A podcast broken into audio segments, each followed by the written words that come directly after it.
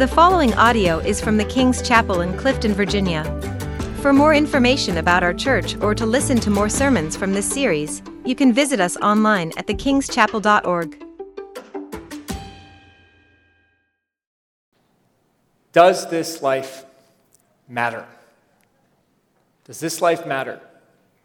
And is there anything beyond this existence? When this all comes to an end, does it just fade to black, or is there something beyond? To place a hope in? Those two questions is there meaning to life and, and what happens to me after I die? Those two questions are two of the most significant questions you can ask and answer in life. There are other important questions like where did we come from? And, and how do we decide what's right and wrong? But everything hinges on these questions of does this life matter? And what happens to us after we die? And those are questions that can either give us a lot of hope or they can trouble us immensely as we think about uh, the, the, reality of, of at some point we will draw our final breath. And when we do, when we do, is there anything that we can do or accomplish in this life? Is there anything that we can achieve? Any legacy we can leave that the inevitable death awaiting us does not nullify and cancel out?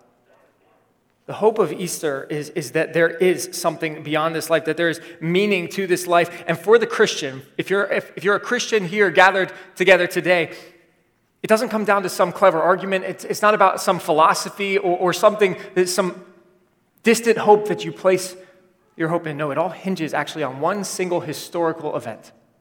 One event in history, and that is the resurrection of Jesus Christ. It all hinges on whether or not Jesus was raised. And you might struggle with some aspects of Christianity. You might think Christians are hypocrites. How many of you think Christians are hypocrites? we all are, right? To some extent. You might struggle with, with, with, certain aspects of Christian teaching, and you agree with some of, of the morals you see around you, or you disagree with others. But none of that really matters if Christ was raised or if he was not. It all hinges on that question. It all comes down to this Was Jesus raised to life? Was Jesus raised to life? If he wasn't raised to life, the, the Apostle Paul, he says it this way in 1 Corinthians chapter 15. He says, if Christ has not been raised, and you just saw this, this verse, he says, if he has not been raised, your faith is futile and you are still in your sins. Then those also who have died in Christ have perished. If in Christ we have hope in this life only, if this is all there is, he says, we of all people are most to be pitied. Because we, we as Christians live in such a way that, that, that we are willing to sacrifice, willing to lay down our lives for belief in this. And if, if we're willing to do that for something that is a lie, for something that is false, for something that, that does not actually give hope, we ought to be pitied. Did Jesus come back to life? Paul goes on to quote the attitude of his, his day. He says, If the dead are not raised, then let us eat and drink. He says, Do whatever you want, for tomorrow we die. In other words, if this life is all there is, enjoy it, live it up, get the most out of it, because nothing you do will last. It's a hopeless outlook, isn't it? See, if, if Jesus didn't actually rise from the dead, if you're not a, a Christian here this morning, if he didn't actually rise from the dead, then, then why care what Christians have to say about anything? Our entire belief system hinges on this event. If he was not raised from the dead, then this gospel that we pro- keep proclaiming, it's not good news, it's fake news, or it's bad news. But if he did rise from the dead, it changes everything. If a man claiming to be God came into our existence and lived and taught and did all these things and died and was buried, well, that's something. But if he rose from the dead, we, we better be, listen to everything he has to say. Because if he was raised, that means that we have a hope and a purpose for this life here and now and for a life beyond, beyond pain and death. So did he? Did he rise from the dead? Now, I, th- I, think a lot of us, if we're logical people, and in this area, you see yourself as, as smart and intellectual because you are. You are. And so the idea of resurrection is difficult to us. It's difficult to wrap our minds around this idea that somebody could come back to life. This doesn't hold up to any kind of scientific rigor. It's, it's not observable. We get, don't get to go back and see it happen. It's not repeatable, is it? Which, by the way, is just the nature of miracles. But honest people have this massive historical problem as we look back 2,000 years ago. On the one hand, we, we believe resurrection is impossible, it cannot happen, right? And on the other hand, we have to come up with some explanation for this, this thing called Christianity, for this explosion of the church into the world. Within just weeks of this event being reported, that Jesus had come out of a grave alive, this movement of a couple dozen, maybe a couple hundred followers of Jesus grew within weeks to thousands and then spread around the world uh, like, like wildfire with hundreds of thousands within decades professing faith in Jesus in a time in which the population of the earth was far less than it is now. Something happened. Something incredible happened. This doesn't just happen. There had been many uh, religious movements of, of that day that had come and gone when the leader died, but this one endured, and it endured with the simple message that the leader, the Lord of this movement, had come back from the, the dead. It all began with a carpenter who, who taught with authority, who led this movement, who was executed when he became a threat and was buried in a tomb on a dark Friday evening. So, we're going to look at John chapter 20 at the resurrection account. And before we talk about the, the case for the resurrection, let's look first at this account. Let me remind you Jesus has just suffered a horrific criminal's death. And I don't want to go into the details in this moment, uh, but, but he has been crucified, one of the most brutal deaths you can imagine. He's been taken down from the cross, and on this high Sabbath, it's, it's, Passover, and the sun is setting. Friday evening begins the Sabbath until Saturday evening. And so they need to do something because the sun is beginning to go down. The day is coming to a close, and Jesus is, is hanging dead on a cross. And so, two religious leaders, Nicodemus and Joseph of Arimathea, they, they arranged for the body of Jesus to be taken down before sundown. They hurriedly, with, with blood on their hands, embalm him, wrap him, and lay him in a tomb carved into the cliffside and roll a massive stone in front of the entrance. Now, if you're a follower of Jesus at this time and you see this happen with your very own eyes, what would your response to this event be? They're fearful for their own lives.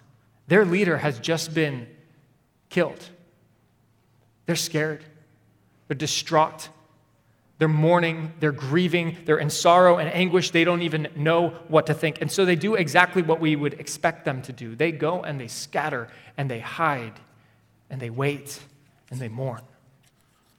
As their leader's life has ended, so ends the movement. And so they spend a quiet Sabbath Saturday. They're locked away, not doing anything. The whole countryside is quiet as the Jewish people observe their Sabbath and they wait and wonder and desperate grief and fear while their crucified Lord lays alone in a borrowed tomb. John chapter, uh, we'll, we'll, start in verse uh, chapter 19 and read a few of these verses and then look at chapter 20. It says, After these things, Joseph of Arimathea, who was a disciple of Jesus, but secretly, for fear of the Jews, asked Pilate that he might take away the body of Jesus. And Pilate gave him permission, so he came and took away his body. Nicodemus, also, who earlier had come to Jesus by night, came bringing a mixture of myrrh and aloes, about 75 pounds in weight. So they took the body of Jesus and bound it in linen cloths with the spices, as is the burial custom of the Jews. Now, in the place where he was crucified, there was a garden, and in the garden, a new tomb in which no one had yet been laid. So, because of the Jewish day of preparation, since the tomb was close at hand, they laid Jesus there.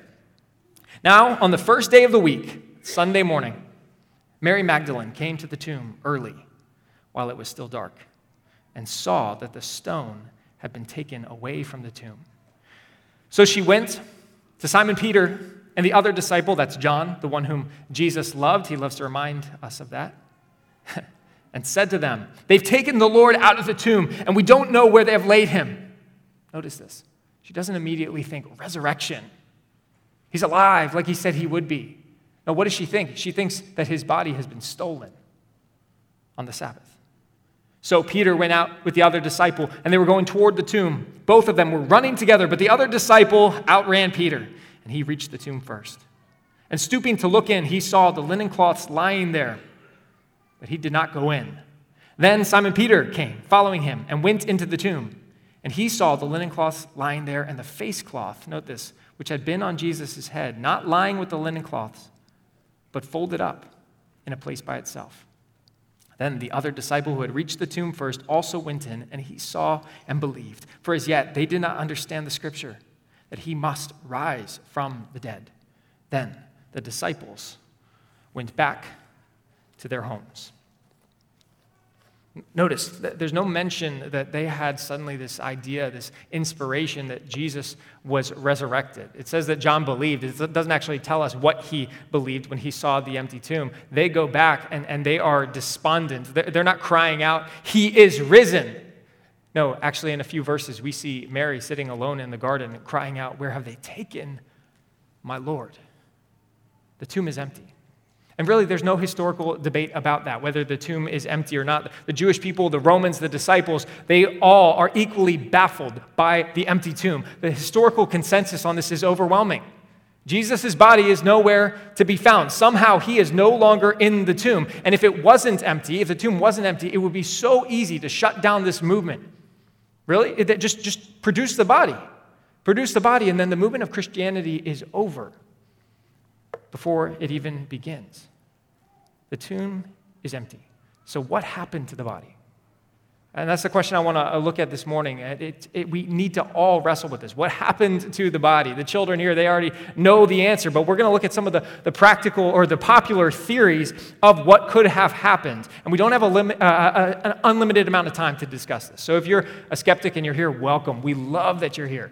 If you're just checking out Christianity and, and Easter is the day you come to church, we are so glad you joined us. You are always welcome here, and we welcome you to come back and ask questions and, and, and keep sitting with us week after week. We love that you're here. But I'm going to give you uh, four possible explanations for the empty tomb. Four possible explanations for how this tomb became empty, and then you are going to get to determine what you think is the best explanation. And what I hope to do is not give you all the information in the world, that would take too long, but simply to establish that the burden of proof in regard to the resurrection is not just on Christians. This is the first possibility. Number one, that the grave was robbed, right? This is where uh, Mary's mind immediately goes. This is where Peter's mind immediately goes that the grave was robbed, that somebody uh, came and stole the body. The first assumption by the, the Jewish leaders would have been that the disciples, they formed a raiding party. They came in the middle of the night, they broke into that tomb, and they took Jesus' body out and began to tell this lie about how he had been resurrected. Now, now this seems very unlikely given the disciples' state. Think of the fear they're in. Think of the sorrow and the anguish that, that they're experiencing and as they're terrified and scattered.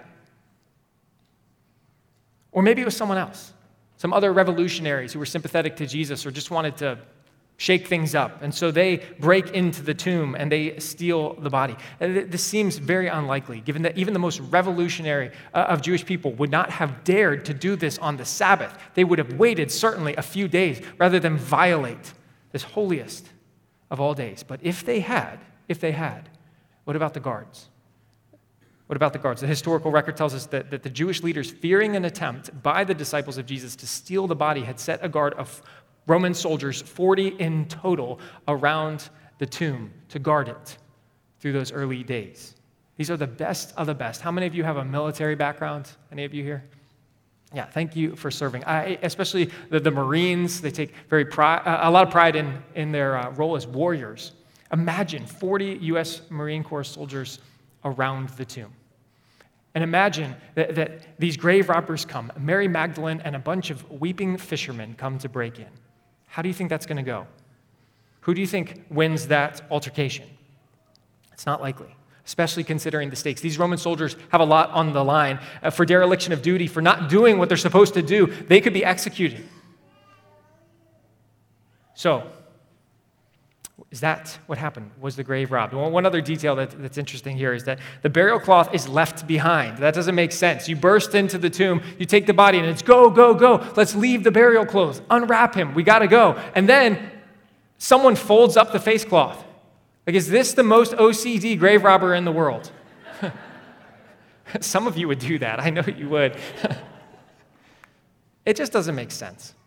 Okay, that's one possibility, though. Uh, the grave was robbed. The second possibility is this Jesus was resuscitated. This is called the swoon theory, that Jesus wasn't actually dead. And the idea behind this is that he didn't actually die on the cross, that he was there on the cross and perhaps helped by some of the bitter wine that was extended to him on a spear. He, he passes out, which he would have every reason to pass out after what he's gone through. And so the idea is, is he's laid in the tomb, and in the damp cold of that tomb, he suddenly wakes up.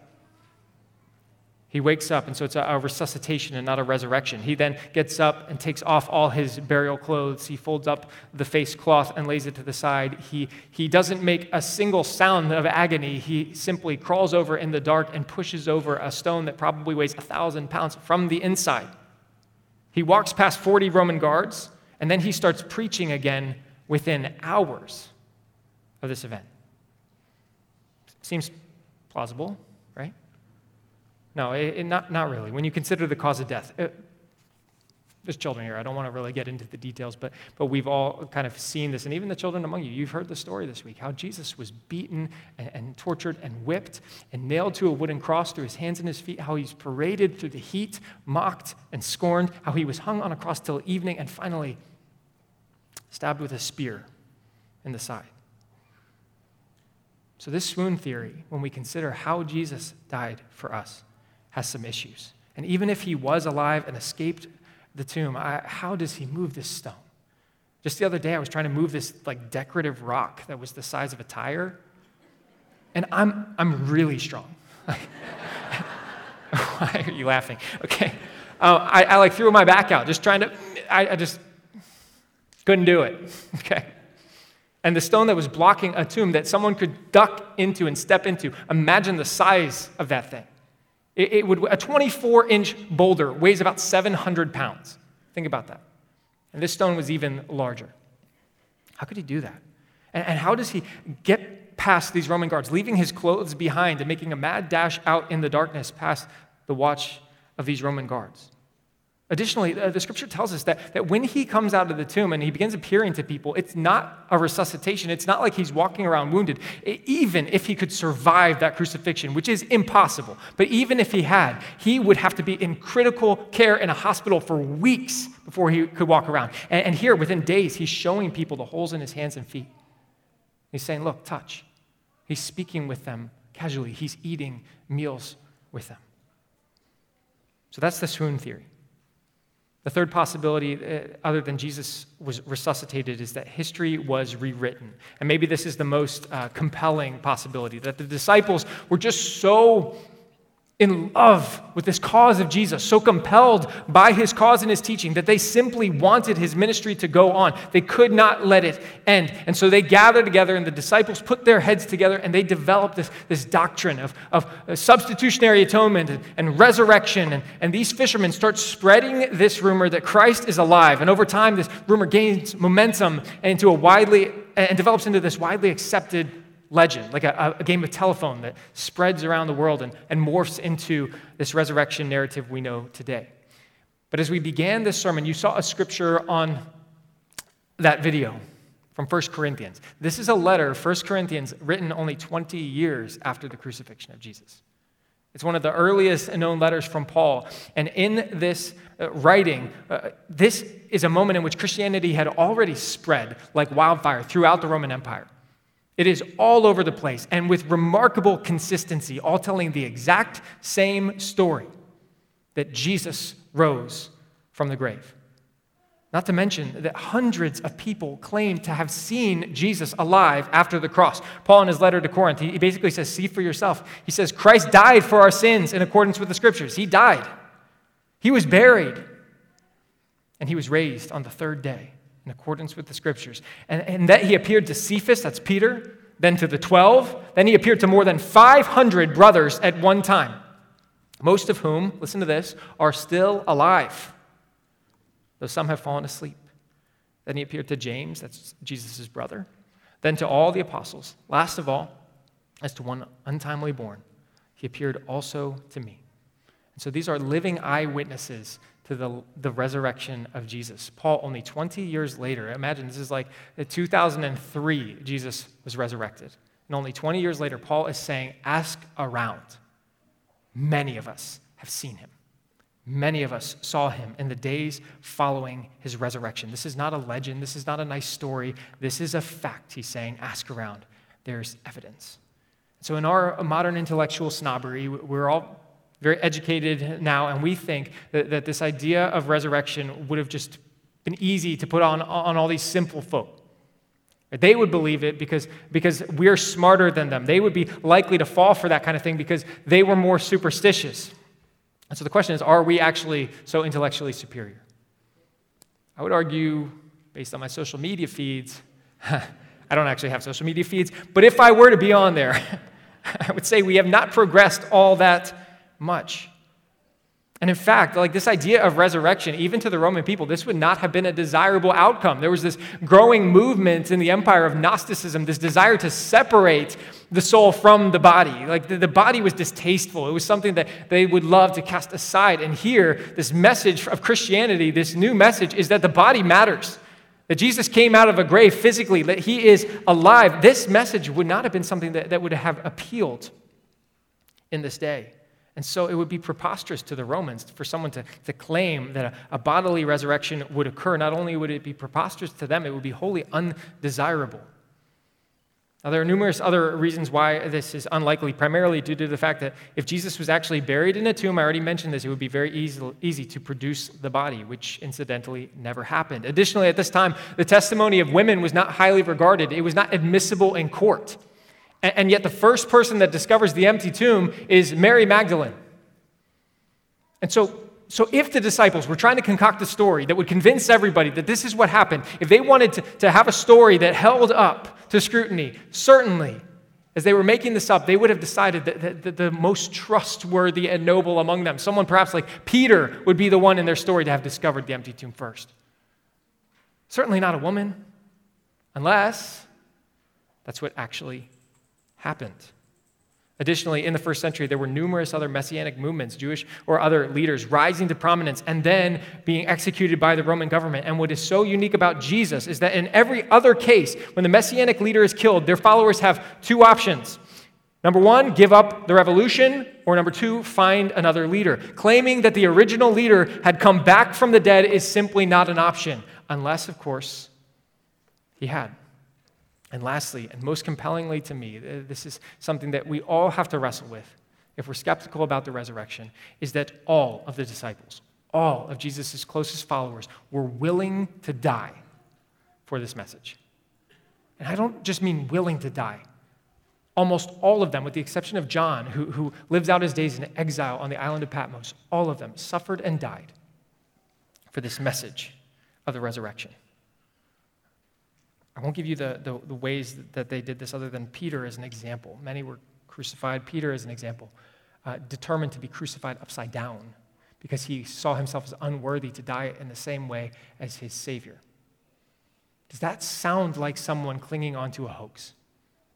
Does that sound like someone who, who made up a story? Now, people die for false things all the time. We know they do. But does anybody willingly die for something they know is a lie?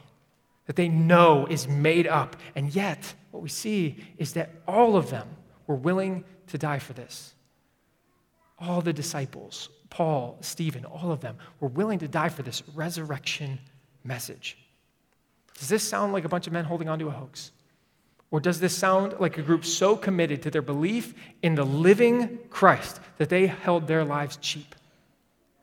The fourth possibility that we see then is that Christ is risen. Christ is risen in accordance with the scriptures. It, that, that what the Bible says about his resurrection, that it is true, that it came to pass. Why does it matter? Well, if the disciples were willing to die, they were willing to die not simply because they saw Jesus alive, but because of what it means, because of the gospel good news that it brought forgiveness of sins through the cross and eternal life through the empty tomb. We cannot forget on this Easter Sunday, Good Friday some of you, you, you pass over that and you come and it's just, it's bright and it's hopeful and it's joyful and it's full of flowers and, and dresses and all this stuff that, that Christ has risen from the grave. We cannot forget Good Friday, that he suffered, that he suffered and died on the cross. That is at the core of the Christian gospel because what it indicates is that, that we were desperate that we were in need of rescue, that, that you and I were lost and flawed in our sin, and that Jesus determined that, that the way to save us was that he had to die for us so flawed that Jesus had to die.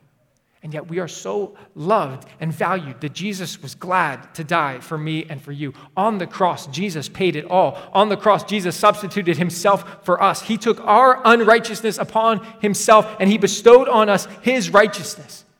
He paid our ransom in full so that we might have new life. This is the promise of the gospel. But apart from the resurrection, this gospel is incomplete.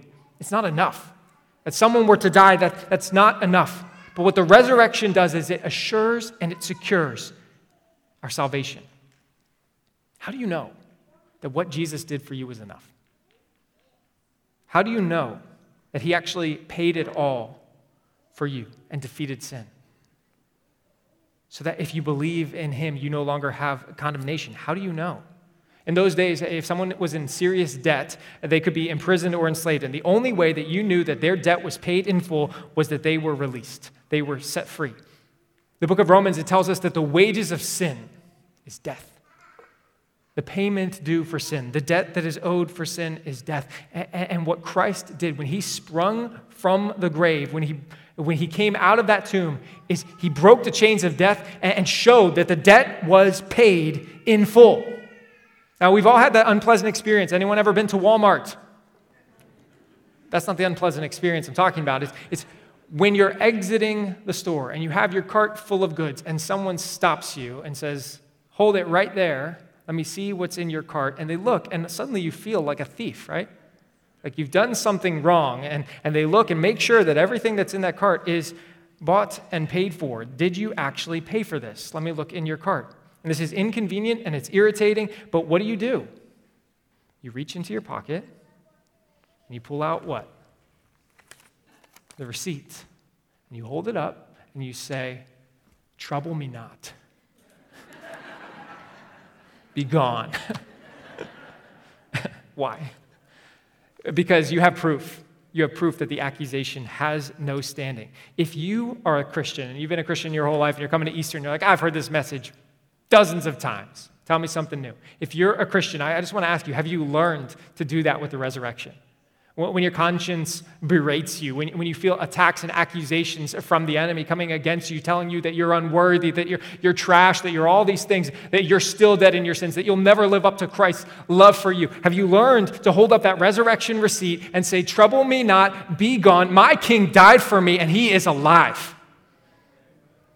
That is the hope that we have. That is the assurance that we have in the resurrection. That he didn't just die for us, but he is living now. We have a living king who came out of a tomb, alive, who reigns forevermore, and who gives us a hope in future resurrected life with him.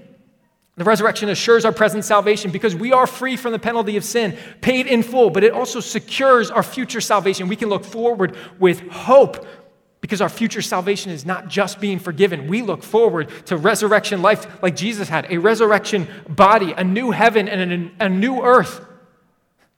Life again with those that we've lost.